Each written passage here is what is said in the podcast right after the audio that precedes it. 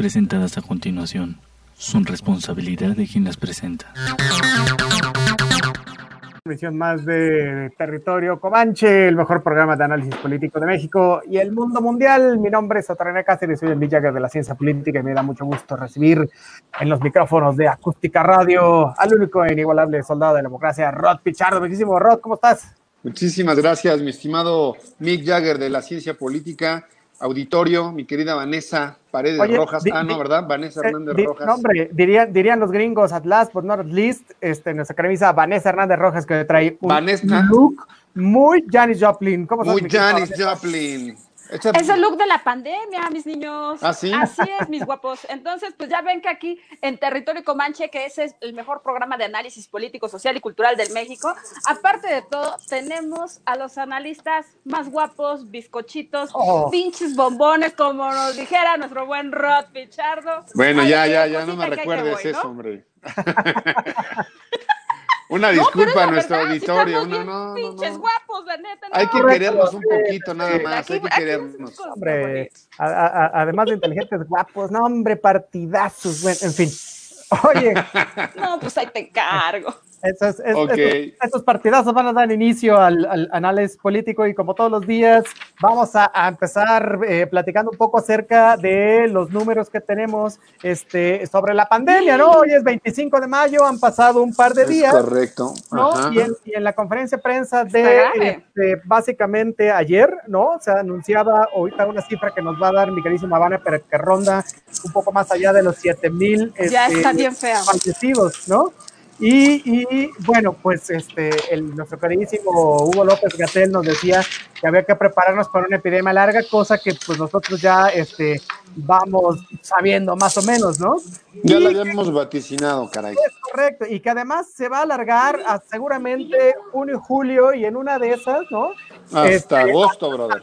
Septiembre, porque todavía hay ciudades, ¿no? O sea, nosotros ya estamos en un pico bastante alto, pero hay ciudades que no tienen una transmisión tan activa como Guadalajara y Monterrey, y inevitablemente, más tarde que nunca, ¿no? Este, van a, van a entrar también en un pico bastante alto, y por eso digo que esto se puede proyectar hasta septiembre, ¿no? Octubre, y va a ser terrible porque en octubre, recordemos que empieza este, la temporada de influenza, y ahorita antes de que Riquísima Vane nos diga exactamente el número muertos, me va a preocupar. No sabes qué, dilo y ahorita me voy con esto. Échale, échale. ¿Cuántos son? Échale, Vanessa. Ah, sale. Pues bueno, pues ahí, lo tenemos. Lamentablemente, eh, al día de hoy tenemos casos positivos de 68.620 personas, sospechosos 28.931 personas y fallecidos al día de ayer por cifras de la Secretaría de Salud. Tenemos un total de 7.394 personas, lo cual quiere decir que, que la cifra va en aumento. Estamos teniendo más de 500 eh, fallecimientos por día, lo cual implica que lamentablemente dentro de muy poquito esto veamos el colapso completo de, de esto y, eso implicaría elevarlo inclusive a la fase 4. ¿Qué quiere decir esto? Pues bueno, eh, una vez que lleguemos y que alcancemos lamentablemente eh, los fallecimientos que sean por mil en todo caso y en donde ya no encontremos eh, camas eh, hospitalarias así como respiradores, entonces se daría por iniciada la fase 4, lo cual es sumamente grave. Entonces, ante eso, tenemos que, por ejemplo, el 80% de los hospitales en la Ciudad de México, pues ya están en su capacidad. Básicamente en la máxima capacidad que es el 80 y entonces pues qué quiere decir que pues evidentemente ya ni el autódromo Hermanos Rodríguez está siendo suficiente como para poder eh, atender a los enfermos del COVID-19. Es Aún por otro lado encontramos que por ejemplo también el centro Banamex que también funge como uno de los eh, de los centros eh, que se abrieron para poder atender eh, enfermos de COVID, pues bueno, lamentablemente ya esto está siendo insuficiente. Entonces, Oye, pues oye, por ahí Es correcto, es correcto, mi querida Vanessa. Que, que es terrible que, que esté un 80%, por supuesto que estamos en el semáforo rojo, todavía no se echa a andar, pero pues ya estamos en rojo y seguiremos en rojo en vista de Estamos en rojo. al menos en la Ciudad de México, ¿no? Pero lo preocupante, más allá del número, ¿no? Es como tú decías, se dan 500 este, casos al día y esto, y esto es un número que se va incrementando. Sin embargo, ¿no? Así Que es. Tenemos un índice de duplicación de cifras de 12 días, o sea, cada 12 días esto va, ¿no? Duplicándose horrible. Entonces, asumiendo, fíjate, estas son, son cifras todavía un poco más este, desalentadoras, ¿no? Asumiendo que las, que las cifras del gobierno federal pues fueran correctas y actualizadas, ¿no? En 12 días vamos a tener alrededor de 14 mil personas fallecidas, ¿no? En 24 días va a subir a 28 mil, en 36 días a 56 mil y en 48 a 112 mil y en 60 días, bueno, va a ser 224 mil personas, asumiendo que esta curva, ¿no? Tuviera los índices, ¿no?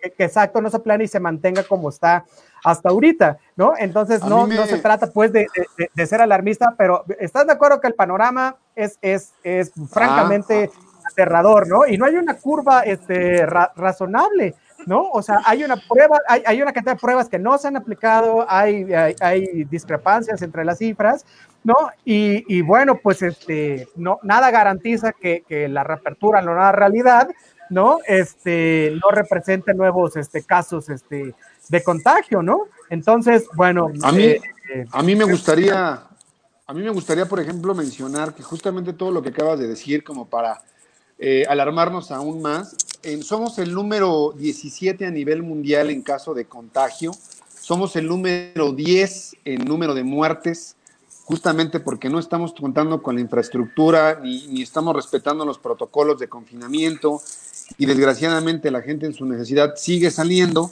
de tal manera que, como lo acabas de mencionar ya en datos duros, este crecimiento exponencial pues nos pone todavía muy por encima y seguramente vamos a estar muy por encima de los que hasta el momento eran los países con mayor número de fallecidos, que era eh, Inglaterra, era, era Italia y España. Hasta donde tengo entendido, ellos se quedaron en cerca de 25 mil fallecimientos, en el caso concreto de Francia, y un número muy similar también en el caso de España. Y Gran Bretaña estaba oscilando, me parece, de entre los 17 mil a los 20 mil. Fueron los últimos datos que yo eh, recuerdo de casos concretos allá en el viejo continente.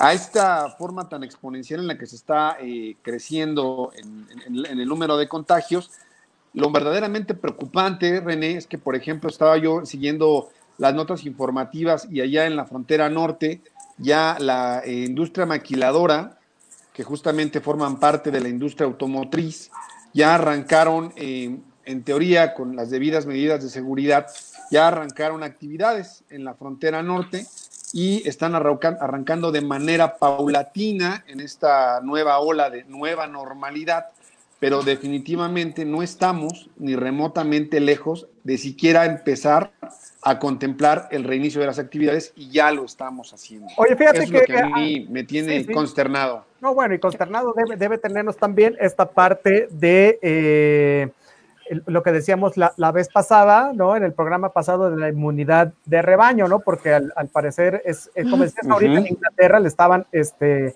apostando a eso, ¿no? ¿Y cuál es la inmunidad de rebaño? Pues nada más este, haciendo, hacernos inmunes, ¿no? O sea, lograr la inmunidad básicamente este, todo, ¿no? Sin embargo, esto es, se ha visto difícil. Mira, la primera protección sería la vacunación, cosa que ahorita pues no, no va a haber, ¿no? La otra es tiempo. No, no existe. exacto, y el tiempo también es que eh, pues no, lo estamos este, terminando por una, varias medidas, entre ellas las cuestiones este, económicas, ¿no? Por y ahora voy al caso que decía mi queridísimo Rodrigo de Inglaterra, ¿no? le apostaron a acelerar, por ejemplo, la inmunidad de rebaño, ¿no? A dejar que la gente se contagiara, en fin, ¿no?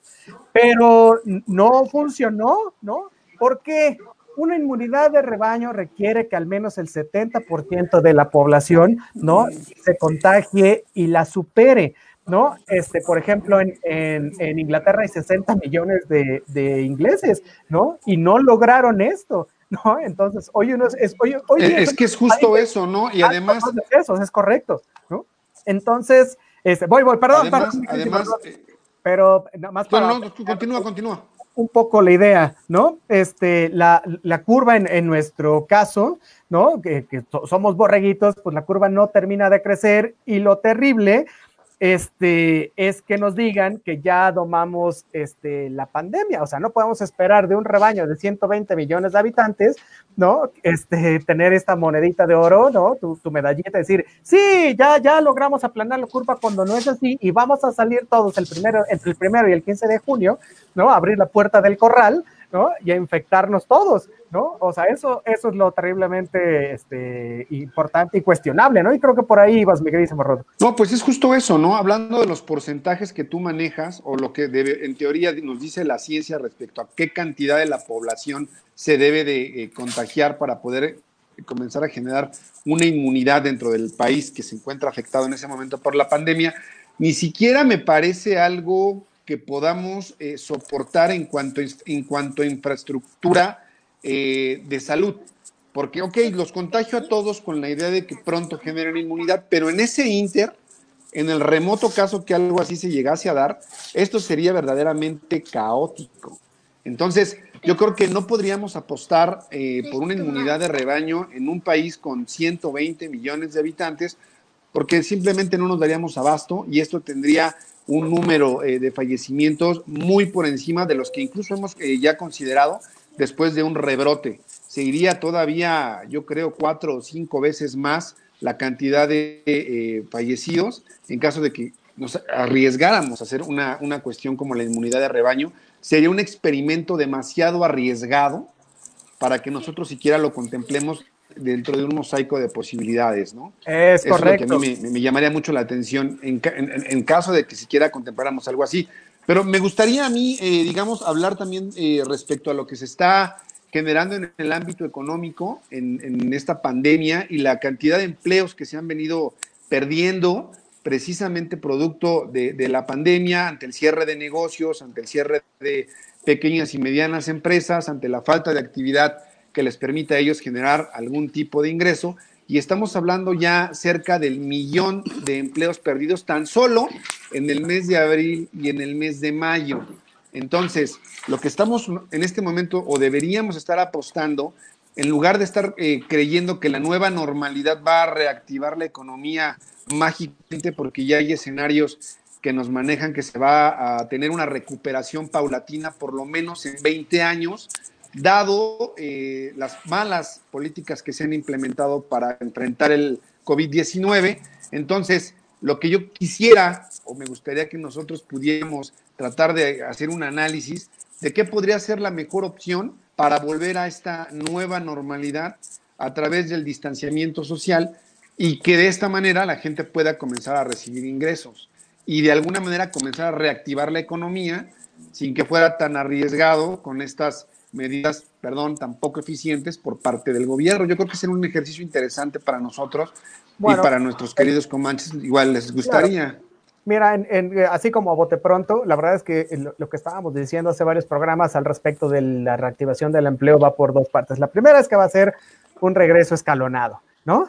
Y este regreso escalonado no va a ser igual para todos, ¿no? Muchos este, tendrán trabajo, muchos ya los habrán perdido y no lo van a recuperar, ¿no? Pero también es, es, un, es un trancazo, ¿no? Eh, durísimo para los empresarios, ¿no? Porque van a tener que apretarse también el cinturón y esto significa, ¿no? En el peor de los escenarios, este, una ola eh, masiva de despidos, ¿no? Lo decíamos un poquito ahorita fuera del aire, ¿no?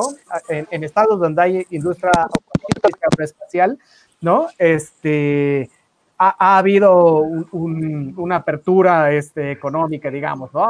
Y, se están recuperando empleos, pero también este, eh, se requiere, pues, eh, un montón de cosas. Primero, generar empleos, ¿no? Segunda, que estos empleos vayan de la mano, ¿no? Con pruebas del COVID para que no sea un infectadero dentro de los lugares este, de trabajos, ¿no? Y otra, dentro de este contexto social, que no tiene que ver mucho con el empleo, pero sí con el cuidado de la salud, por ejemplo, es que hoy se termina, eh, digamos, el, el, contrato que tiene el gobierno federal con los hospitales privados, ¿no? Lo cual quiere decir que los tiene que reactivar. Esta reactivación trae contratación de personal también médico, ¿no?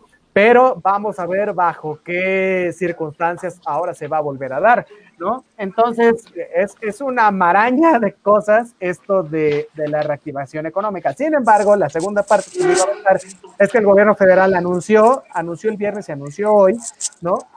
Un programa de apoyos económicos, ¿no?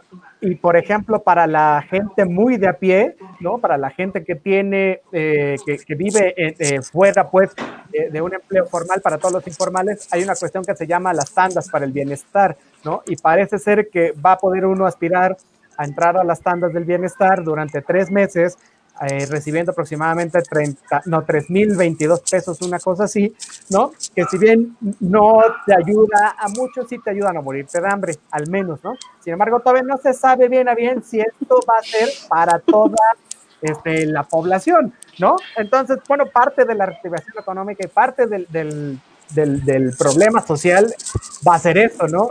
¿Quiénes sí? ¿Quiénes no? Ahora bien, yo sí, claro. Ahora bien, considero que, por otro lado, que también es importante que para poder generar, por ejemplo, una, una economía que, por ejemplo, nos ayude a liberar, tenemos que apostar el autoempleo. Eso ya lo habíamos venido diciendo. Por otro lado, estos medios digitales que hoy nos permiten, por ejemplo, eh, comprar en línea, eh, así como nosotros también mismos vamos a tener que, acudir a eso, poner a la venta los servicios que tenemos, lo que sabemos hacer, y entonces, pues vamos a tener que hacerlo así. Y ahora sí que eh, somos un pequeño grupo privilegiado los que contamos con, con esta cuestión, porque no toda la, parte, no toda, no todo el grueso de la población cuenta con este servicio eh, para adquirir servicios digitales. Entonces, implica que, por ejemplo, en, en, ese sentido, podamos, por ejemplo, o dar asesoría vía remota, como se está haciendo, eh, por ejemplo, con esta cuestión, como se está haciendo a través de Territorio Comanche, o bien, inclusive, los profesores seguirán trabajando vía Zoom, y entonces, eh, si se requieren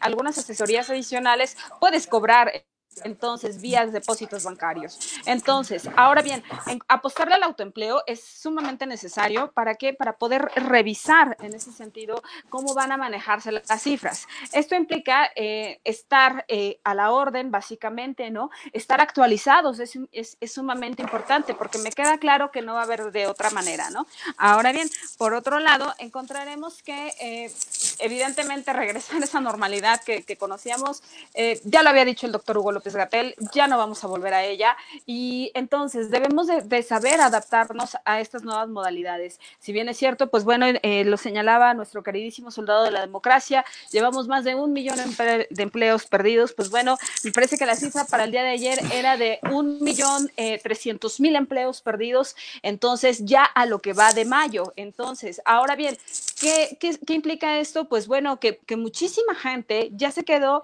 básicamente estancada y sin una economía activa. Ahora bien, estos créditos a la palabra que está otorgando el gobierno federal, que también son una parte de la activación, que van a ser 25 mil pesos y que son los requisitos muy sencillos, ¿no? Eh, tres fotografías, una de frente, una en tu, en tu centro de trabajo y este, la otra en donde, en donde está ubicado el centro de trabajo. Y pues ojo, eh, eh, encontramos que estas son, estos créditos a la palabra son 25 mil pesos que son sumamente insuficientes básicamente para poder reactivar algo, ¿no? Ahora bien, esta lana, como bien nos señala nuestro queridísimo Mick Jagger de la ciencia política, va a ser para comer, eh, va a ser simplemente para salir ahorita de esto y no quiere decir que esos 25 mil pesos los lleguemos a utilizar básicamente para poder invertir, porque para empezar, eh, no alcanza para, para poder invertir, este, a lo mejor si tienes una refaccionaria, o sea, me queda claro que esos son como, te va a alcanzar para los chicles, ¿no? Básicamente Pero no te va, o sea, sí, básicamente es para pagar sueldos, ¿no? Estos 25 mil pesos y conste que estos que, que estás diciendo y se te va en... es correcto, pero este crédito palabra conste que es para aquellos que están bien establecidos, no para los que están en el sector ah, informal, porque para el sector informal es el que desde hace rato, ¿no? Que va a ser un poco más este más castigado. Y sin embargo, también hay ah, créditos del, del, Fonacod, eh, Infonavit, en, fin, ¿no? Se, se, están activando. Pero no todos tenemos acceso a ellos. Así es, entonces yo creo que, que eh, si bien nos va, nos va a tocar la tanda. ¿no?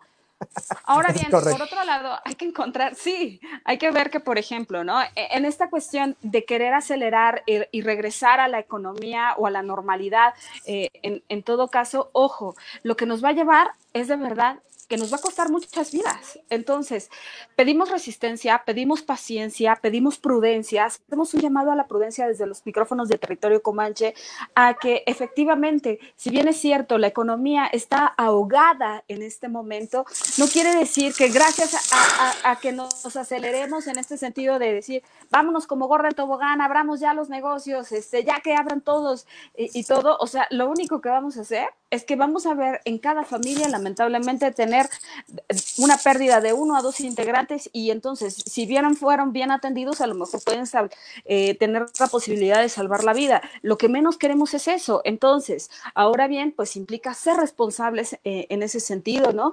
Este, y, y también poner de nuestra parte. Sabemos que muchas familias mexicanas lamentablemente no están, eh, no están en las posibilidades de decir, me quedo en casa, insisto, somos un, un grupo pequeñito privilegiado los que nos están, tenemos esta oportunidad. Entonces, pues bueno, la verdad es que si no tenemos nada que salir, no salgamos, ¿no? Y por otro lado, sí, pero, pero, fíjate, ahí te, ahí te, va, fíjate, hablábamos la vez pasada y voy aquí dos cosas. Una, una hablábamos de de esta parte, o sea, hablando de estos apoyos que, que, se van a dar, ¿no? Este, ¿De dónde va a venir el dinero? Pues de los fideicomisos, ¿no? ¿Cuáles eran estos fideicomisos? Bueno, pues quitarle apoyos al cine, a cultura, a un, a un montón de cosas donde ya la gente ha salido a reclamar que también, este, por ejemplo, eh, eh, todo este dinero que se le da a la investigación científica, en fin, pues no debe, no debe quitar. No, perdón, pero la investigación es la que no, se debe de castigar, perdón. O sea, ah, sí, sí. Ahora, este, lo, bueno es que la iniciativa ya se congeló en San Lázaro y entonces parece que no va a ir este, por ahí. Pero, me queda, ah, pero, claro que se proponía. Es correcto, pero mira, decías que la gente iba a salir, es que esto es importante, porque revisando un poco los programas de cultura, ah. ¿no? El Festival Internacional este, Cervantino, pues se mantiene abierto. ¿no? O sea, tiene la intención de, celebrar la cuadragésima octava edición, ¿no? Que es de eh, el primero de mm, noviembre Primer error, no. Bueno, espérame, espérame. Pues que eso dice. Es en septiembre, exacto. Claro. Eh, es correcto. no, va, va, a ser del 14 de octubre al primero de noviembre. De octubre. Ajá, o, hasta el día 8 de noviembre. Bueno, como pretende la Secretaría de Turismo de, de, Guanajuato, ¿no? Pero entonces la idea es que para entonces haya pasado el COVID, lo cual pues no va a ser.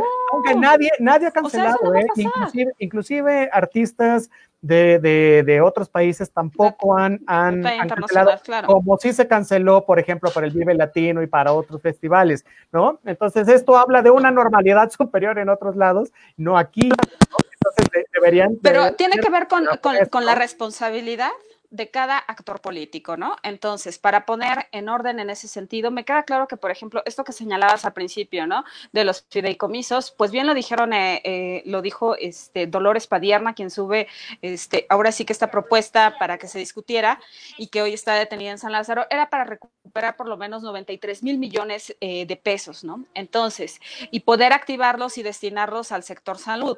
Ahora bien, sin embargo, me queda claro que para, o sea, el Fidecine tal vez podría separar, ¿no? En, en, cultura también, sin embargo, para ciencia y tecnología no se puede hacer, señores. O sea, somos uno de los países que dependemos todavía de actividades económicas primarias y secundarias. Solamente terciarias nos dedicamos al turismo. Si nosotros le invirtiéramos en investigación, si le, si le invirtiéramos como tal en educación, créanme que el, el, el escenario de, de, México sería completamente diferente. Entonces, eh, tan es así, o sea, sí, o sea, donde más tenemos que destinar recursos en este momento es a investigación, a educación, a ciencia. Ahora bien, eh, por otro lado. eso, es lo que no se debe quitar y, es muy correcto. pero fíjate, haciendo balance de lo que decía nuestro queridísimo Rod Pichardo acerca de la generación del empleo, que de dónde van a salir los empleos. Mira, ahí te va, ¿no? Mira, se supone que el, que, el, que el, presidente nos está diciendo que se van a generar dos millones de empleos, ¿estás de acuerdo hasta ahí, no? Pero no está diciendo a partir de cuándo ni de qué calidad van a ser esos empleos, que eso es un poco lo que quería rescatar nuestro que dice Borrod de las consecuencias sociales de esto, ¿no? O sea, ahí está el presidente, sí, diciendo, vamos hacia adelante, no sé qué, y está bien, ¿no? O sea, han aumentado las remesas, en fin, ¿no? Que, que, que, íbamos muy bien y se atravesó pues la pandemia, ¿no? Pero entonces ya claro. salió también a decir que le vamos ganando este, al COVID, ¿no? Y, y yo creo que estaban no pensando, no, por eso, yo creo que estaban pensando en Palacio Nacional que, que, iba a haber este un millón de desempleados, nada más, ¿no? Cuestión que no es así, hemos visto que, que se va este, creciendo, no, va, creciendo. Va sin embargo, ahí te va. ¿De dónde planean sacar los, los empleos? Mira, eh, dicen cifras y son A mí- de, conste, unos Ajá. 230 mil No, no, no, no se ve, pero aquí sigo, ¿eh? Ah, va- ok, van a salir del programa de jóvenes construyendo el futuro, ¿no? O sea, estas son las becas a los, a- a- a 3.600 los- pesos. a los, do- O a los mal llamados ninis, ¿no? Pe- Pero, falta, Ajá, espérame. son- Todavía no te enojes, espérame. Ah, perdón. este, van eh, 220. Es que esa Vanessa se enoja, está bien, está bien que tengas enjundia, esa furia. Oye, este, do- van a ser 200 mil empleos de Sembrando Vidas, ¿no? Y es cierto lo que dice Vanessa, se pagan jornales, no salarios, ¿no? Van a salir 80 mil de la, del, de la puesta a andar de eh, el Tren Maya, ¿no? Lo cual todavía es incierto, no ha salido Obrador, por eso le, urge irse allá a, a- a abrir ese espacio, ¿no? 72 mil empleos van a salir de la fabricación de la refinería Dos Bocas, 47 mil de la construcción de los bancos del bienestar, 44 mil del aeropuerto de Santa Lucía, 26 mil que van a ser de la Guardia Nacional y luego hablamos de eso porque también es muy interesante, 21 mil van a ser para mantenimiento de carreteras y 15 mil para caminos, ¿no? Y rurales, pues digamos. ¿No? Entonces, el grueso de estos empleos está muy bien que, que, que salgan así, consta que no son los dos millones, pero este, están a mediano y largo plazo, ¿no? No están en un plazo, digamos, ya, ahorita, cuando se necesita esta reactivación este, del empleo. Entonces, eh, yo creo que, digo, más allá de- de tener estas buenas intenciones, sí debe generar, este, digamos, las, las, lo- lo- las condiciones que puedan generar riqueza, lo cual es este, inversión este, pues, privada en el país, lo cual se ha estado este, posponiendo, por ejemplo, con esto de las empresas de este, energía sustentable, ¿no? Entonces, bueno, ellos tienen otros datos, pues ya nos dirán, consta que estos son sus datos, ¿no? Entonces vamos a ver este, qué medidas de intervención se empiezan a dar. A mí me gustaría ¿no? este, puntualizar en algo. A mí me Adelante. gustaría puntualizar en algo que me parece importante y fue justamente un nuevo plan de recuperación que impulsa el gobierno eh, de la 4T, en el cual se está haciendo un recorte justamente para generar mayores ingresos, dado que se han visto rebasados en la infraestructura de salud, donde las, a través de la Secretaría de Hacienda y Crédito Público se están recortando cerca del 75% en el, en, la, en el gasto de eh, gastos materiales y suministros a la administración pública, tales como lo son la energía eléctrica, el servicio del agua, así como el servicio de Internet y el arrendamiento de edificios por parte de la administración pública de nuestro queridísimo gobierno de la 4T. Todo esto con mira, miras, como se dice comúnmente, para que de esta manera se pueda tener más dinero y en teoría tener estos recursos para enfrentar el COVID ante todo lo que se viene. Sin embargo, aquí lo, preocupante y viene a todo lo que están ustedes hablando de los dineros y de la economía, que aunque se genere la lana, porque lana hay, el problema es que está mal invertida y, y es que está mal direccionada. Todo el dinero que se ha venido ahorrando a través de los recortes burocráticos en el gobierno federal nos darían en este momento para tener una, una infraestructura más sólida. Sin embargo, no lo estamos teniendo. Entonces, con un escenario ante una emergencia como esta, yo creo que es muy difícil confiar en el gobierno para que la, eh, la economía tenga ya, ya ni siquiera una recuperación en el estricto sentido, pero sí que pueda tener ya, digamos, un proceso de equilibrio en el cual a lo mejor no empieces a generar riqueza, pero que por lo menos comiences a generar bienestar y que las pequeñas y las medianas empresas comiencen a- a el inicio de labores, valga la redundancia, y de esta manera la gente poco a poco empieza a percibir ingresos.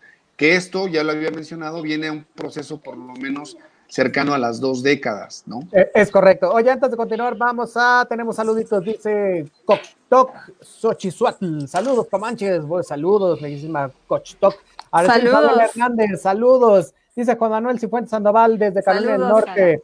Saludos amigos Comanches, dice, acá en Estados Unidos muchas personas se fueron de vacaciones por el Memorial Day, playas llenas y bueno, se pasaron por el arco del triunfo el encierro en casa, este puente vacacional y pues los latinos tienen el porcentaje más alto de contagiados de COVID-19. O sea, no nos ayudamos ni en los Estados Unidos, ni ellos ayudan con la tasa más alta de mortalidad, creo que Estados Unidos es el más alto, ¿no? Y aún así, Así es. pues cada, cada gobernador dijo, a mí me importa un cuerno, yo ya voy a abrir, y se abrió, y mira, ojalá no les pase pero se estima que la tasa de mortalidad en los Estados Unidos todavía aumenta y aumenta exponencialmente. Dice Cristian Suárez, saludos mi licenciado Luis Rodrigo Pichardo, ¿eh? ¿Qué tal? ah, Cristian Suárez, Cristian Suárez. Sí, Cristian Suárez, es correcto. Es un amigo de la secundaria. actuario, hombre, míralo. un saludo para él, un saludo caluroso. Miren que acabó Rodrigo, no sigan su ejemplo. Bueno, dice Estefania Rodríguez, muy buenos comentarios. No, no, no, soy como un saludo. no se vuelvan politólogos, hombre.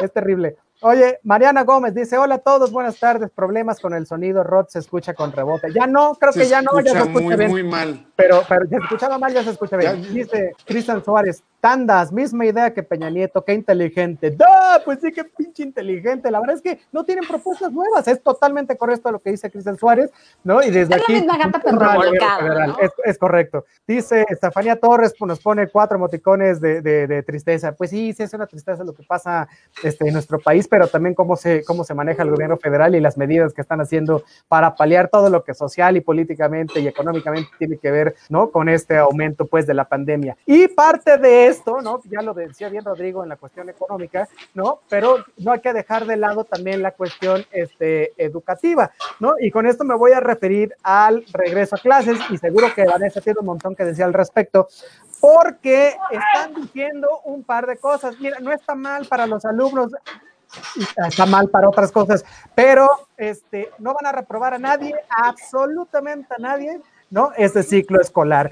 Bien para los aplicados, no, bien para los que no eran aplicados, pues, mal por el sistema educativo, ¿no? Pero bueno, en vista de las circunstancias no parecería ser tan mala este, eh, medida porque no nos queda tampoco de otra, ¿no? Entonces, este, está esta cuestión del aprende en casa que parece ser que está eh, tomando resultados más o menos buenos, todavía no se sabe bien, sin embargo hay gente que tiene problemas de conectividad, si en territorio Comache tiene problemas de conectividad, imagínese usted, gente que, que, está en otros lados, ¿no? Bueno, entonces, este... Eh, hay un avance del 75%, dicen las autoridades, así que no pasa nada. Sin embargo, sí pasa en otro oye, oye. porque ya no vas No, es que.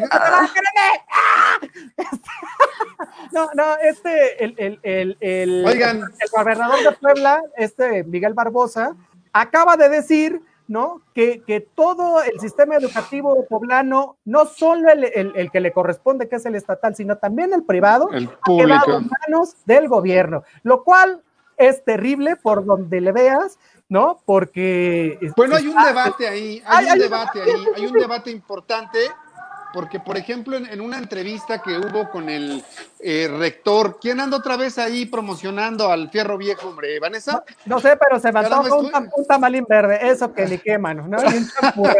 La verdad, si alguien tiene a bien salir, está buenísimo. Oye, pero está... está por favor.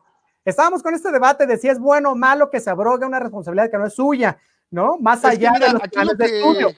Lo que yo había escuchado en ese sentido, ¿ahí me escuchan bien? Sí, dale. ¿verdad? Espero que sí. Eh, lo que yo había escuchado en ese sentido es que se está, digamos, buscando que exista únicamente una corrección de texto, porque dicen que la ley de educación estatal, eh, digamos, es muy ambigua, porque lo que parece ser es que está dando a entender que se está expropiando toda la infraestructura del sistema, eh, este, sistema educativo privado. Sin embargo, aquí las circunstancias no son así. Estaban entrevistando a un personaje importante, al rector de la Universidad de las Américas, Luis Ernesto Derbez, quien también ha sido funcionario público en otras administraciones. Y ustedes disculpen, ando buscando la señal, por eso es que me estoy moviendo, para ya que me escuchen mejor. Y lo que se está buscando, más que una pelea en los tribunales, ya que Miguel Barbosa anunció que no es así, que hay una mala interpretación, porque sería absurdo un intervencionismo eh, estatal de ese nivel, ¿no?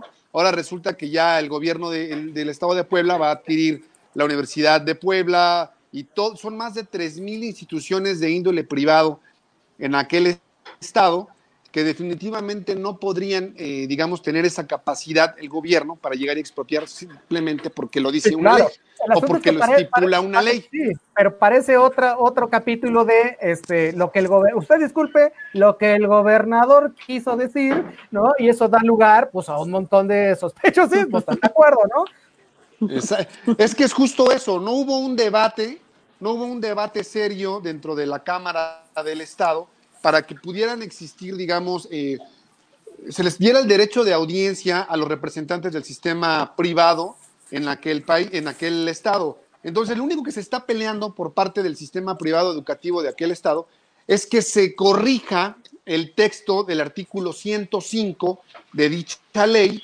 donde se aclara que todos los bienes de las, del sistema educativo privado van a pasar a ser propiedad del Estado.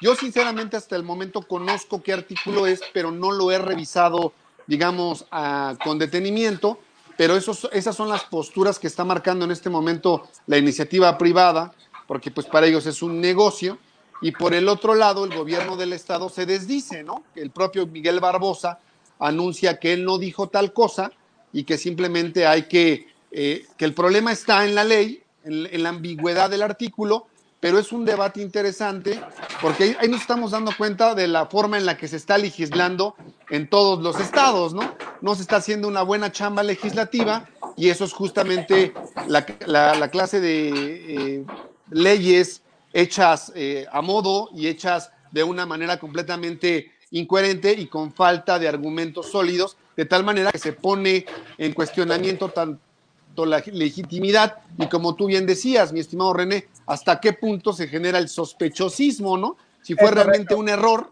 o que realmente lo hayan hecho para medir las aguas y a ver cómo está el ambiente político, ¿no? Así es. Oye, mi carísima Vanessa, porque tú también pues, estás muy involucrada en ese tema de la educación, ¿cómo la ves? Pues bueno, en, ese sentido, ¿no? Eh, regularmente, eh, cuando uno, pues, se trata también de hacer las cosas bien, ¿no? Y no nada más de hacer por hacer.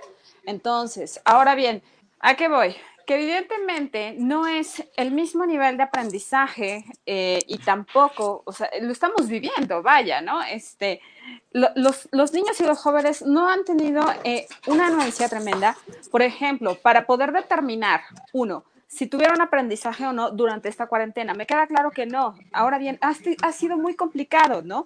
Seguir las clases vía eh, teléfono, celular o bien este, vía eh, en, la televisión y todo esto. ¿Qué quiere decir? Que no puedes en, ese, sentido, en ese sentido medir si aprendieron o no.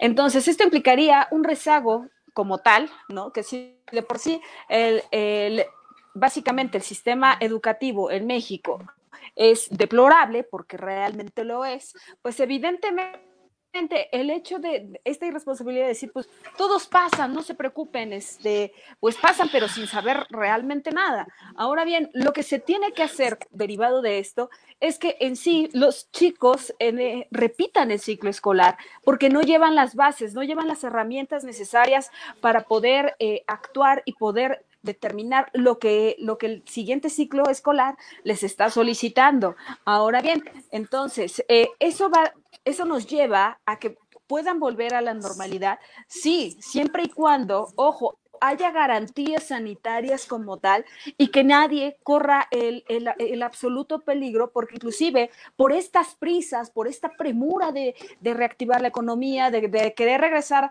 eh, básicamente a los niños a la escuela, entonces lo único que vamos a encontrar, aparte del colapso en el sistema educativo, que esto ya se prevé para más adelante, porque derivado de esto no vamos a poder tener las medidas sanitarias necesarias que nos dicen, ah, sí, por supuesto, vas a tener un aula eh, súper espaciosa, tan solo para 20 niños, perdón, eso no pasa, ¿no? Y menos, y menos en México. En entonces, en, Francia, ¿no? O sea, sí están yendo. En donde los niños nos vas a sentar a dos, claro, no tenemos Claro, pero no México no cuenta con esas condiciones necesarias en todos los rubros, por ejemplo, en, escuelas de la Sierra de Chiapas, de Guerrero, de Michoacán y todas estas partes, toda este, la parte sureste, o sea, eso no va a pasar, ¿no? Entonces, en, lo mejor en algunas escuelas privadas sí, sin embargo, no en todas. Entonces, seamos conscientes de esto. Dice Mariana Gómez, la medida es buena y todos los docentes estamos trabajando a diario con nuestros alumnos desde casa, o sea, refiriéndose a, dar clases este, vía virtual, ¿no? Dice también, esta situación de Puebla es una locura, pues sí, y ya ahí está el debate encima, ¿no? Dice, si te escuchas bien, Rodrigo, ni ellos entienden, hacen leyes y las cambian sin pensar. Pues sí, muchas veces eh, domina más la, cuestión política que la cuestión este, realmente científica, educativa, ¿no? Dice, no, claro que no es la solución refiriéndose a, que pasen todos, supongo, ¿no? Dice Fernando Campos, saludos Comanches, abrazo a la distancia, Otto, mi queridísimo Fernando, desde aquí un abrazo, muchísimas gracias. Dice Mariano Gómez, sí, sí, y saludos y abrazos también de nuestra queridísima Vanessa, porque estás en la mesa con Vanessa, ¿no? Oye, este, dice Mariano Gómez, los chicos están trabajando y existen instrumentos de evaluación saludos, que permiten evaluar sus aprendizajes. Es correcto, es correcto, es que vamos a usar las herramientas que tenemos para llevar a cabo lo, conducente, ¿no? Solo que pues este, se dejan pasar, no se utilizan, se quieren usar nuevas, en fin, este, hay, hay, hay mucha intervención de mucha gente, ¿no? Este, bueno, dice Fernando Campos, de por sí los sistemas de educación están para llorar. Oye, a mí me, a mí me... Espérame, espérame, y están para llorar en todos los niveles, ¿eh? No, o sea, no nomás en el sistema desde primaria, secundaria, kinder, en fin, también en las universidades hay unos deplorables. Bueno, y dice Cristian Suárez, en la mayoría, a mí me gusta. Un, último, último, dice Cristian Suárez. En la mayoría de las escuelas privadas se sigue trabajando y mucho, pues yo diario estoy trabajando con mis hijos. Es totalmente cierto, yo conozco también, tengo este, eh, conocidos que tienen hijos en escuelas privadas y, y, sobre todo en Querétaro y por ahí, y debo decir que el sistema de aprendizaje y, y escuela desde casa es muy eficiente y lo están haciendo muy bien las escuelas privadas, por eso que me saltaba tanto, ¿no? Lo de Barbosa en Puebla, pero bueno, al final las escuelas privadas están haciendo su chamba y las escuelas públicas, pues, este, con, sus medios están, están, haciendo lo que pueden hacer, pero bueno, pues ya veremos cómo se da eso. Sí, dime, Rod. Es que es justamente lo que a mí me gustaría, a mí me gustaría como precisamente recordar el conflicto que hubo con, eh, digamos, los patronatos de distintas escuelas privadas, justamente porque muchos padres de familia argumentaban que se suspendiera el pago de colegiaturas. Y una de uno de los argumentos a favor del ámbito privado educativo era justo esto que estamos hablando, que las actividades no se habían detenido y que sí ellos entendían que muchos padres pues ya no podían costear la colegiatura con la misma holgura económica, puesto que también ellos muy seguramente se habían quedado sin empleo, pero el argumento era que lo más que podían hacer las instituciones de educación eh, pública eh, perdón, privada, era postergar o diferir el pago de las, eh, de las mismas, de las colegiaturas, porque el trabajo educativo no se había detenido. Y, a eso justamente obedece, y en el caso concreto de muchos conocidos, al igual que tú, René, yo puedo ver la diferencia entre un chico de una escuela secundaria pública y una escuela secundaria privada, el seguimiento que viene de sus propios profesores, e incluso me atrevo a decir la sobrecarga de trabajo eh, escolar, donde ahora los papás pues también están haciendo, eh, digamos, esta labor de convivir con sus hijos y estoy seguro que muchos de ellos guardarán anécdotas muy interesantes después de la cuarentena, porque tal vez algunos de ellos nunca habían hecho tanta tarea y mucho menos pasar tanto tiempo con sus hijos. Entonces, un aplauso para el ámbito eh, este, educativo privado, pero no olvidemos también que pues para ellos es un negocio, es un negocio y lo están cuidando como debe de ser y qué bueno, porque al menos están recibiendo pues el pago están recibiendo en retribución los padres, pues esta educación que no se ha visto interrumpida por eh, esta, esta, pandemia que nos ha venido afectando a todos y en particular, pues a, los niños, ¿no? Que ahora están mucho tiempo en casa y que si no se les guía y que si no se les orienta de una buena manera, muchos de ellos eh, este, atraviesan etapas cruciales de, de educación y que no pueden desfasarse tanto tiempo, ¿no? Entonces, es, es muy importante reconocer el desfase institucional y sobre todo la falta de, ¿cómo llamarlo?, eficiencia y eficacia en el ámbito público en comparación del ámbito privado. Que también hay escuelas públicas que, que yo sé que están haciendo su chamba y que hay profesores que también están haciendo bien las cosas, pero que en número y en lo general se han visto superados por el eh, sistema público-privado en el ámbito educativo, ¿no? Y no sé, me, gustaría que también pudiéramos hablar, René, ya cambiando un poquito de tema del ámbito educativo, el llamado que hizo el INE a los partidos políticos justamente para no sacar raja de toda esta pandemia y que puedan ellos pues contenerse, ¿no? Porque ya casi casi también le quieren echar la culpa a la 4T de la pandemia y pues yo creo que tampoco se vale, ¿no? Y me gustaría, que lo habláramos. Sí, sí, vamos, para allá. Mira, dice Mariana Gómez, nada más para terminar con el tema de la educación, dice, claro que eso de no pagar no es posible, los maestros seguimos trabajando y en la escuela de mi hijo han buscado estrategias y dinámicas de pago en apoyo a quienes tienen problemas al cubrir las cuotas. ¿Es correcto? Pues sí, pues al final es un servicio y se, y se paga por él, ¿no? Exactamente, la, renta no, la, renta no, se dejan de pagar, este, el gas no se deja de pagar, el agua, el teléfono. A lo mejor buscas un reacomodo de cómo pagarla, Es correcto. Le, le, haces un descuento, dices, ok, todos estamos pasando un mal rato, pero en tanto la escuela te siga dando el servicio de que tus hijos siguen teniendo clases eh, virtuales y siguen teniendo trabajo escolar,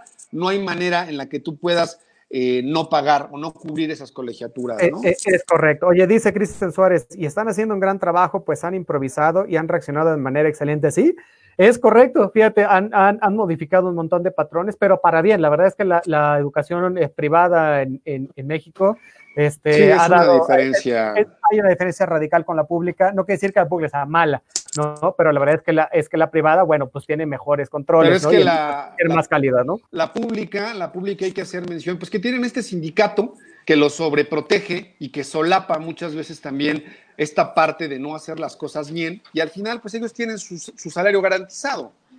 Ellos pertenecen de alguna u otra forma al, al, al, gobierno federal, a la administración pública y en ese sentido saben que pues, su lana está segura. Entonces, trabajen o no trabajen, ellos van a seguir cobrando. Esa es, es la diferencia tal oye, vez, oye, que ellos están así, muy tranquilos.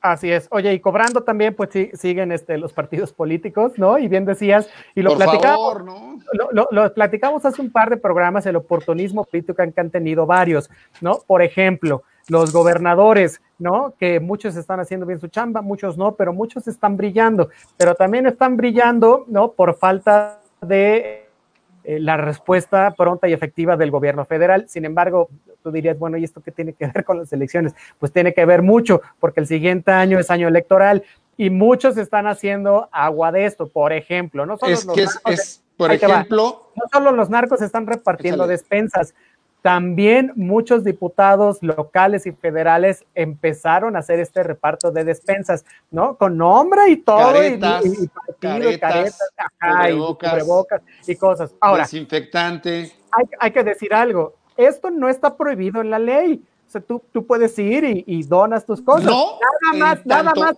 que. ah, claro, claro. Dinero público. Mientras no Eh, sea eh, dinero público destinado al partido político, ellos pueden hacer lo que quieran, pero no con el dinero Sí, del sí, partido. Na- na- nada más que son de, de buenas intenciones vivimos todos y pon tú que, que tampoco sea de dinero del partido, que digas, bueno, yo los compré de mi bolsa. Sí, pero eres un servidor público, el otro año hay elecciones y esto se puede ver muy mal, ¿no? O sea, tú puedes hacer una donación a través de un montón de ONGs que hay por ahí, o, o si quieres nada más ponle tu nombre, pero si pones tu nombre, le pones Sin el buscar el partido, le dices, protagonismo al final del día. Si le dices, soy diputado federal, ¿no? Y yo te estoy dando esto, oye, oye, oye, pues de entrada es tu responsabilidad siendo diputado federal, pues hacer algo por la población que votó por ti, ¿no?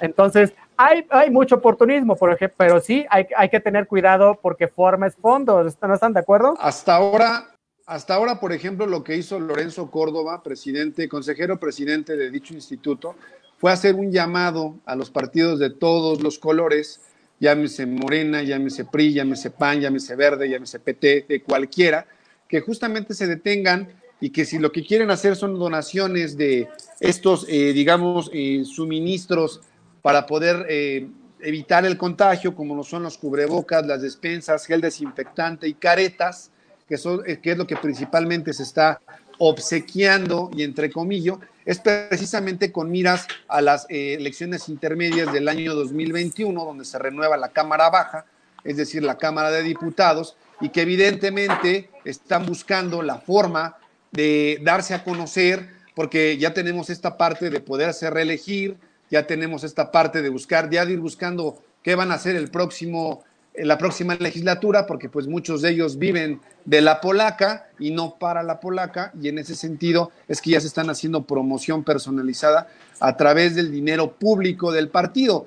No hay una sanción y tampoco hay una investigación que ya, digamos, eh, declare que esto es con dinero del partido, pero por lo pronto ya el INE hizo un llamado y ya el INE está investigando, investigando, disculpen, para que se llegue y se deslinda responsabilidades y en su caso sancione si es con dinero público del partido político, ¿no? Exacto, eso hablando acerca del, oportunismo político de los partidos políticos, pero también de, pues, de los integrantes de los mismos partidos. Esto es diputados, senadores, este, operadores políticos, en fin, ¿no? Y vamos a estar viendo esto en el transcurso de las semanas, ¿no? O sea, pues ya está muy cerca el, el periodo electoral, ¿no? Y, y, hay que empezar a hacerse promoción, sobre todo pensando, es cierto, en esta parte de la reelección no, recuerdo que es una parte bastante interesante que, que, ahora ya se tiene oportunidad de hacer. Este es el primer año que se va a realizar en la Cámara Baja, ¿no? Y entonces, pues veremos este, de qué cuero salen más correas, porque tiene que ver mucho con el desempeño del legislador, ¿no? Y en ese sentido, pues qué mejor manera de desempeñarse que regalando cosas, ¿no? Podría parecer en vistas de este oportunismo, ¿no crees? Absolutamente de acuerdo. Y, recordemos que en política nada es casualidad, ¿no? Desgraciadamente, los partidos políticos, y esto lo puede decir cualquier analista que revise la historia en periodo pre y post electoral, la forma en la que de manera coyuntural se aprovechan los problemas y de esa manera el político promedio pues siempre intenta hacerse propaganda, publicitarse para que digan, pues yo estuve ahí, ¿no? Yo estuve ahí apoyando con despensas, estuve ahí apoyando para la foto, estuve ahí en el problema, yo los entiendo, yo los comprendo y siempre, eh, además de promocionarse a título personal, siempre con esta idea de confrontación, eh, que en la mayoría de los casos no corresponde, sobre todo en desastres naturales y en este muy particular de una pandemia, pero que aprovechan para los dimes y diretes del ámbito político y dejan muy de lado el problema que en teoría se debe de estar atendiendo. Es correcto lo triste del, del, político promedio, ¿no? Así es. Oye, para que la gente entienda, porque luego dice, oye, ¿y, quién se puede reelegir? ¿Se pueden reelegir todos los diputados? No. Solo se pueden reelegir aquellos que fueron electos por mayoría, es decir, los que no son plurinominales. Los plurinominales que fueron electos por una lista, ¿no? Le escriben en una, lista. Una fórmula matemática. entra, por un, entra por el nivel de votación que tenga cada partido en determinado lugar. Ellos no se pueden reelegir así que solo se podrán reelegir en estricto sentido 300 de los 500 diputados federales. Entonces, bueno, nada más. Es este, correcto para, tenerlo ahí claro. Oye, dice Mariana Gómez, el trabajo en las escuelas públicas también existe y está regulado. Es un compromiso personal el seguir trabajando para tus alumnos. Por supuesto que es un, es, este, un, compromiso personal, así como también es institucional.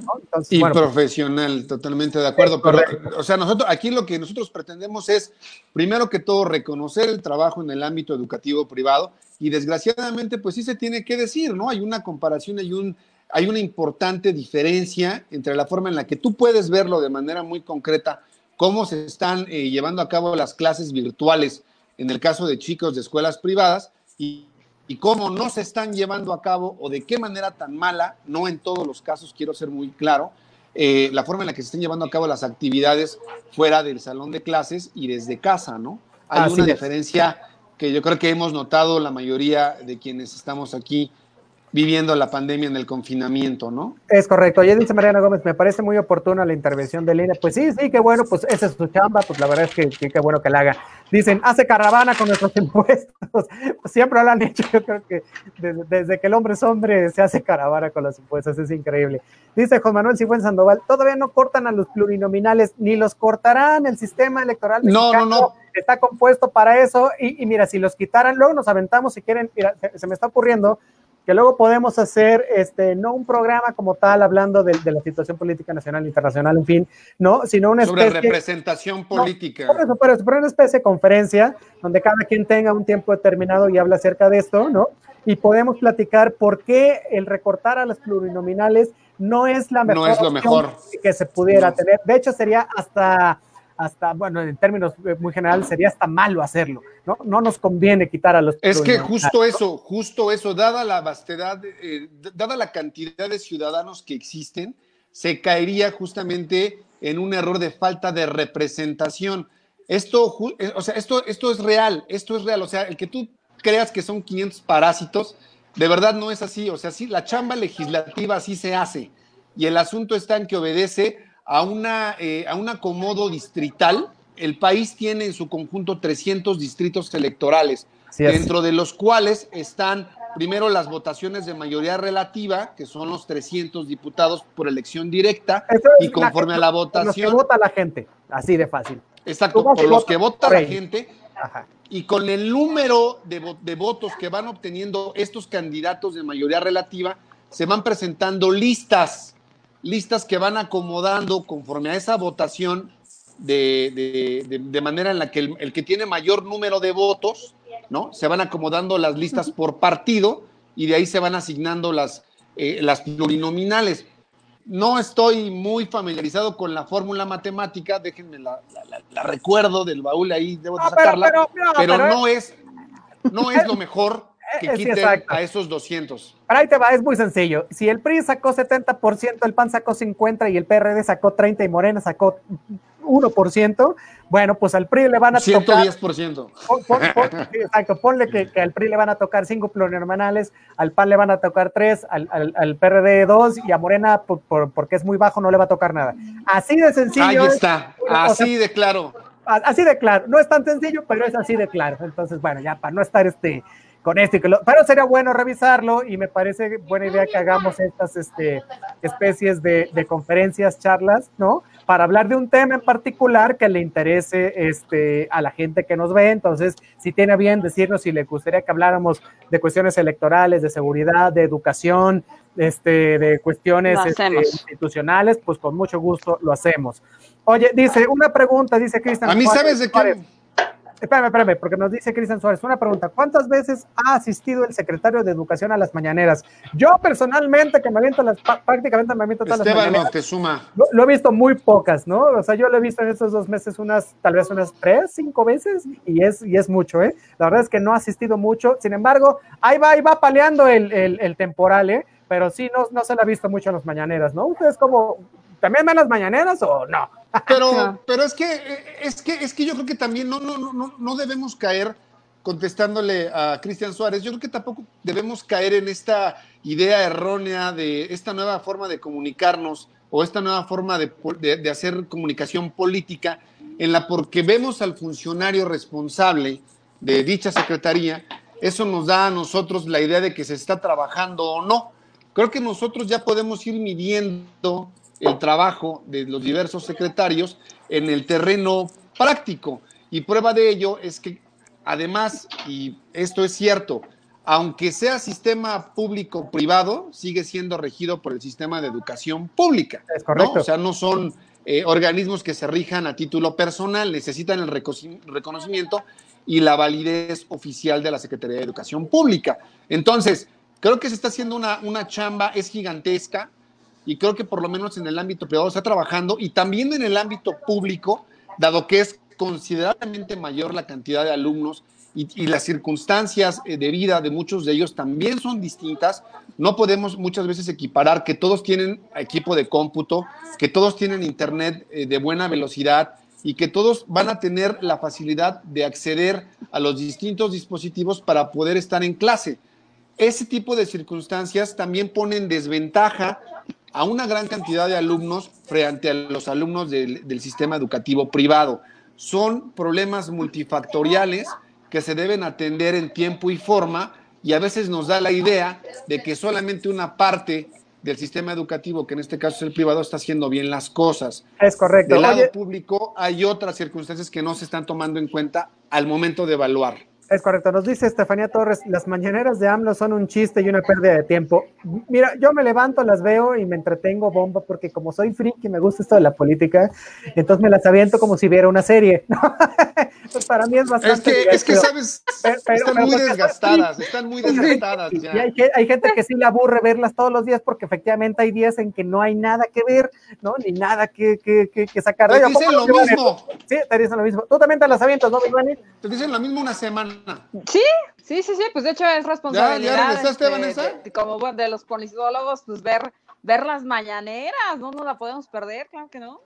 Así, yo, yo me divierto horrores viendo las mañaneras. Y bueno, fíjate, decían, decían a, partir de lo que dice Cristian Juárez, de cuántas veces ha asistido el secretario a las mañaneras.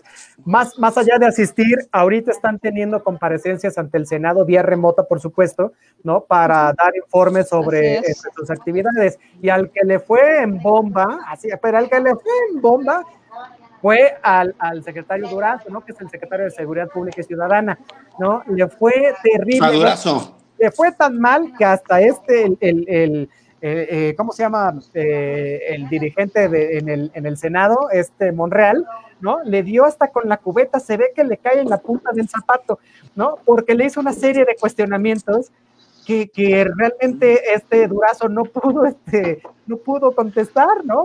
Casi, casi que lo salvó la campanita de Tilín, se le acabó el tiempo, ¿no?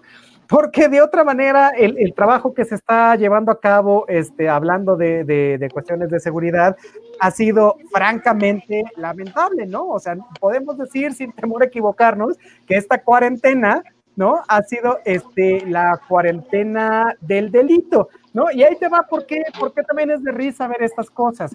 Dice Alfonso Durazo, oiga, ¿ha bajado este, la inseguridad? Sí, sí, sí, han bajado los homicidios. Sí, sí, han bajado los homicidios. Ah, bueno, entonces. Claro que no. Pasamos, este, pasamos de, de, de ¿cuántos eran? Era de 3 mil a 2.950, ¿no? Dices, ah, no, pues bajado, han bajado, ¿no?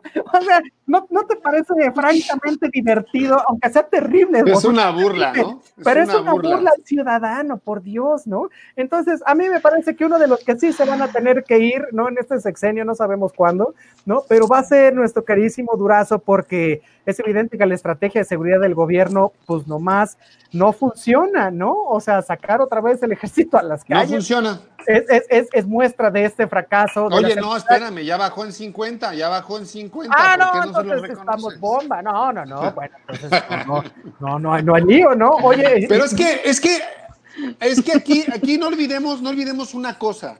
No olvidemos una cosa, y esto me gustaría ser muy preciso, para que todos los comanches también lo tomen en consideración. Todos los secretarios no actúan a título personal. Todos los secretarios actúan en su mayoría bajo una línea. Y aunque diga López Obrador que no es así, es, él, él actúa al más puro estilo priista. Y lo que el señor dice es lo que se hace. No se ha podido enfrentar a la delincuencia organizada. Nos hemos visto rebasados. Ahí está el caso del Chapo, que lo tuvieron que dejar libre. El hijo del Chapo, perdón. Está el caso de los narcomenudistas. Está el caso de estos delincuentes que tienen tomada la, la, distintos planteles de la Universidad Nacional Autónoma de México. Se está solapando de una manera, eh, digamos, eh, sumamente criticable la, la delincuencia. Esta idea, por ejemplo, de una reforma al sistema penitenciario que, sobre pretexto de, no, de, de evitar contagios, hubo liberación anticipada y soltaste, yo me quedé en que iban a ser alrededor de 5 mil beneficiados que iban a, salir porque eran delitos de bajo impacto, primodelincuentes, es decir, era la primera vez que ellos cometían un acto ilícito, así como penas menores a cinco años y personas que se encontraban en estos eh, eh, perfiles de vulnerabilidad para poder ser candidatos a contagiarse de manera muy pronta. Entonces, bajo estos argumentos, soltaron una bola de ratas que ahora te juro, pues si no tienen chamba y ahora están sueltos y no tienen cómo sobrevivir, o sea, es una tras otra, tras otra, bueno, una bueno, Guardia Nacional es, que tampoco está haciendo bien su chamba. Eh, así es, o sea, dicen que, es todo. que se ha incrementado el número de, de, de plazas dentro de la Guardia Nacional, lo cual no sé cómo le hacen para contratar gente cuando no tienen dinero para hacerlo. ¿Por qué? Porque no se le ha destinado un, centavo más a la Guardia Nacional, entonces no puedes hacer plazas. ¿Cuáles son estas plazas? Pues las que tenían en la Sedena, en la Semaria, en la Policía Federal, que es solo pasarte de un organismo a otro, o sea, ya sea del Ejército, de la Marina o de la Policía, a la Guardia Nacional. Entonces, esto de que ha habido nuevas contrataciones y, y se está creciendo el número, pues la verdad no se vaya con la finta porque no es así, ¿no? Y también la disminución en los delitos, aunque sean a más de 50, es que es, es de verdad es, es, de pena ajena. Pero bueno, también obedece a que ha habido, o sea, ha habido gente que no va a denunciar tampoco al Ministerio Público, ¿no? Y eso lo sabemos de hoy y de siempre, ¿eh? O sea, esto, esto ha sucedido todo el tiempo, ¿no? O no regresas a ratificar la demanda, este, las fiscalías están operando medio gas. Es que es todo. Tiene menos es todo, personal, René. En fin, ¿no? Es, es, es todo. Es, cosas, todo. correcto, échale. Es todo. Y es que, es que yo quisiera eh, precisamente aclarar por qué esta mala, estos malos resultados en, en, en, este combate a la inseguridad, en esta falta de mecanismos idóneos al, al momento de, de, juzgar a los delincuentes, porque salen, salen por muchos beneficios legales que les otorgan eh, de manera muy pronta la libertad. Y en ese sentido, pues estás dejando a gente que tú capturas y que de manera muy inmediata la vuelves a soltar.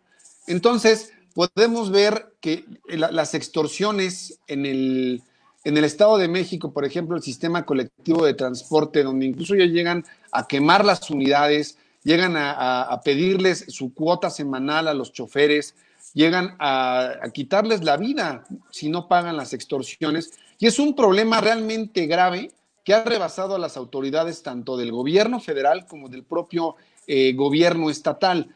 Un caso muy concreto es que los secuestros se siguen dando. Un caso muy concreto es que el, robo de motocicletas, el robo de vehículos, el robo a casas habitación y todo tipo de eh, eh, actos ilícitos se siguen dando. Dicen que hay una disminución producto precisamente de este confinamiento, pero se sigue dando dada la mala estrategia por parte del secretario de Seguridad, que no está otorgando ningún, em, no está combatiendo de manera frontal a la delincuencia. Entonces, pues no podemos hablar de un mejoramiento si las cosas se están haciendo mal y se están haciendo igual que antes. Es correcto. Entonces, se está solapando a la delincuencia. Así es. Oye, ¿quieres que, ya, ya que hablábamos de los priistas y antes de despedirnos, ¿quieres que te cuente una de priistas? Porque esta, esta, Por favor. esta te va a encantar. Mira, eh, el, el, el, jueves pasado, que fue este 21 de mayo, se reportó en Temisco, Morelos, ¿no? Y esto salió en los medios, ¿no? El reporte de este que se había asesinado, ¿no? A, varias personas, ¿no? Que había varias personas con lesiones, pero la verdad es que ya habían este, perdido la vida. Cuatro, cuatro hombres encapuchados pues irrumpen en un, en un domicilio, ¿no? Desde un terreno baldío, como de película, me caen, ¿no? Y este, y pues se meten al, a la casa, ¿no? Y, se echan a cinco personas, ¿no? Ahora tú puedes decir, bueno, esto pasa todo el tiempo y es, y cosa de narcos. Sí, nada más que en este caso, ¿no? La víctima, una de las víctimas de este multomicidio, era un exfuncionario de la Secretaría de Hacienda, ¿no? Este, bueno, también murió la madre de él y tres de sus hermanos. Imagínate qué tragedia, ¿no? Pero se trata de eh, Gamboa Lozano, que fue este tutelar, eh, titular de la unidad de, de, gasto público, ¿no? Este, uh -huh. y entre, vamos a ver, espérame, eh, él se supone que desvió este, más de 650 millones de pesos de la federación para campañas What? del PRI, ¿no? Entonces, no, no, no, estás mal, estás este, mal, ellos son muy honestos, ¿qué te pasa? Sí, ¿verdad? Eso cuando estaba al frente de la Secretaría de Hacienda, Luis Videgaray, entonces se supone que se desviaron este, este dinero a 12 empresas fantasma y que estos recursos llegaron al PRI a, Manio, a manos de Manlio este, Fabio Beltrones. Manlio Fabio. Beltrones. Es, es, es, esta cantidad de dinero, 250 millones, estaban destinados a Chihuahua, ¿no? Este, en contubernio, por supuesto, con el que era gobernador, que era este César Duarte, ¿no? Y en enero de 2018, o sea, cuando empieza, bueno, antes de que empiece este, este, el, el sexenio de Obrador, ¿no? Este, eh, se señala que a, a, a Alfonso Isaac Gamboa Lozano, que fue el que murió, ¿no? junto con su madre y tres hermanos, por Dios, bueno, este, era una de los artífices, ¿no? De esta operación. Ahora, ¿no? Uh -huh. que, se les empezaba a abrir una carpeta de investigación por este, por esto, ¿no? Este, pues, curiosamente, lo matan, ¿no? De una manera donde no hubo robo ni nada, fue una acción de sicariato. ¿no? Entonces, este, pues ya ves que aquí no nos gusta el sospechosismo, pero pues se murió el único que podía decir algo al respecto, ¿no? O sea, es correcto, el, único es correcto. Que sabe cómo, cómo se desvió y para qué se desvió y de qué maneras, ¿no?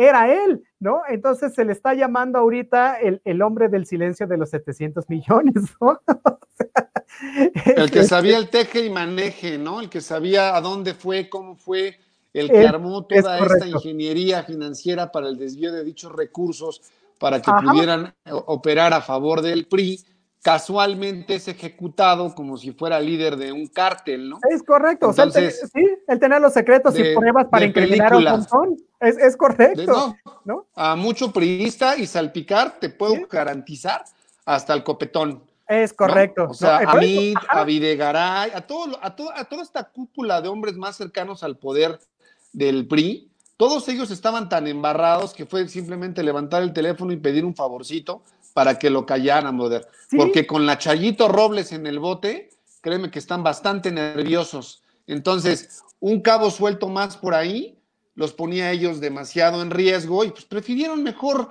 tomar las debidas este, previsiones para que esto no pase, ¿no?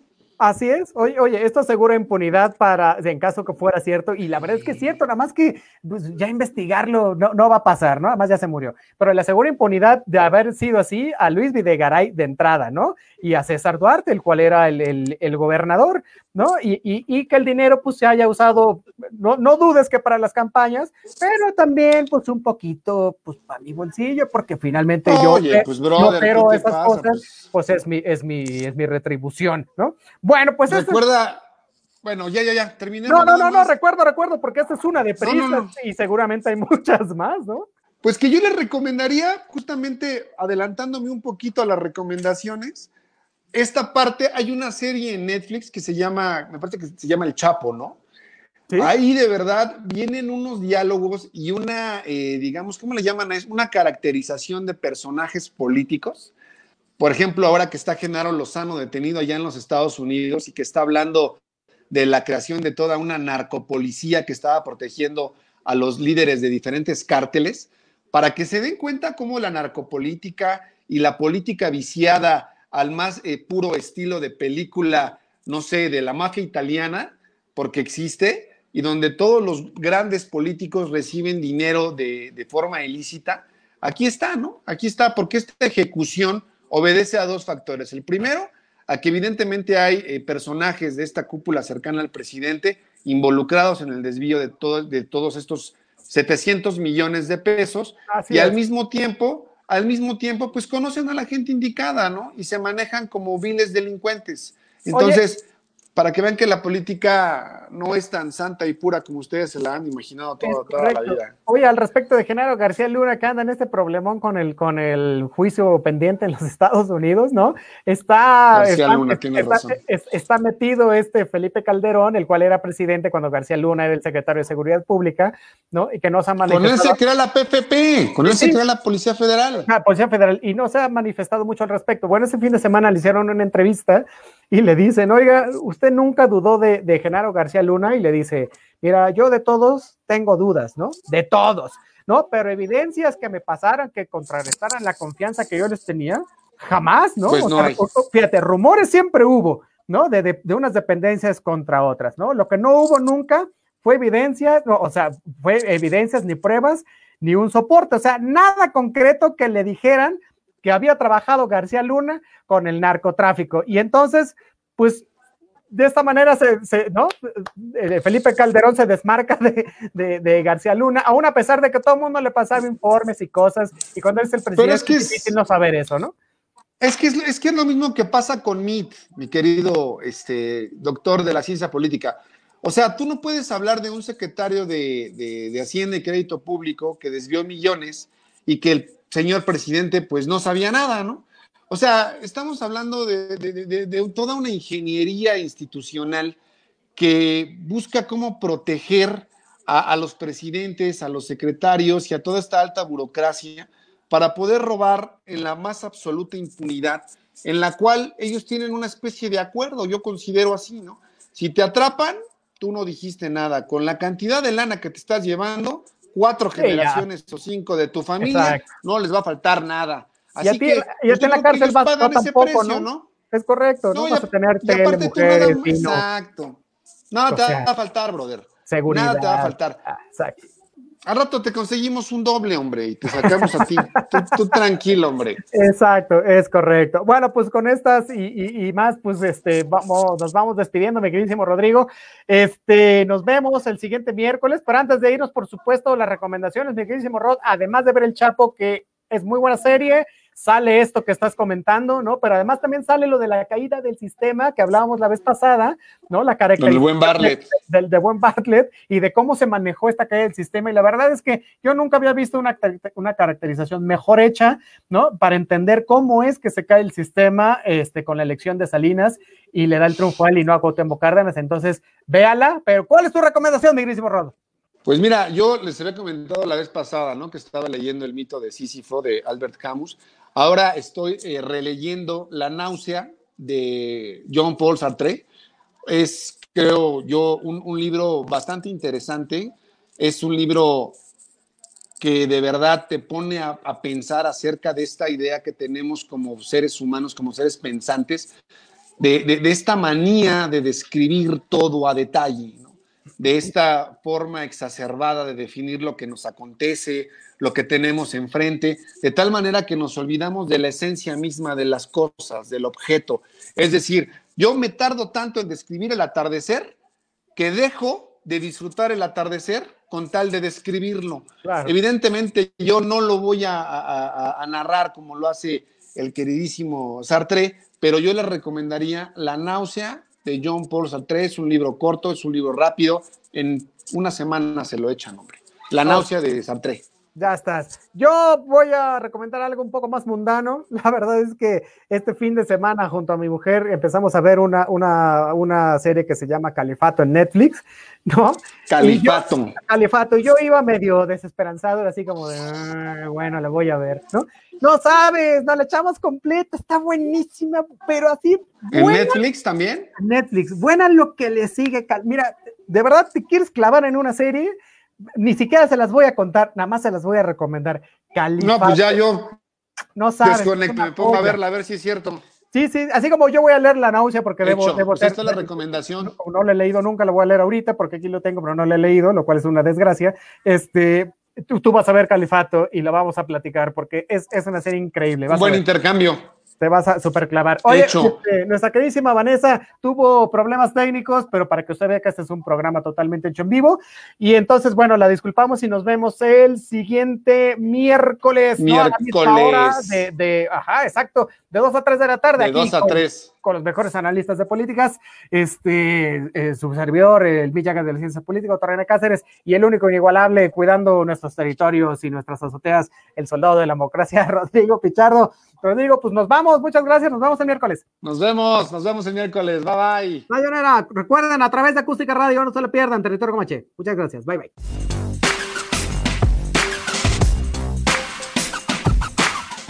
Acústica Radio en Twitter y Facebook, donde podrás encontrar tips y recomendaciones para mejorar tu estilo de vida. Acústica Radio, dale voz a tus sentidos.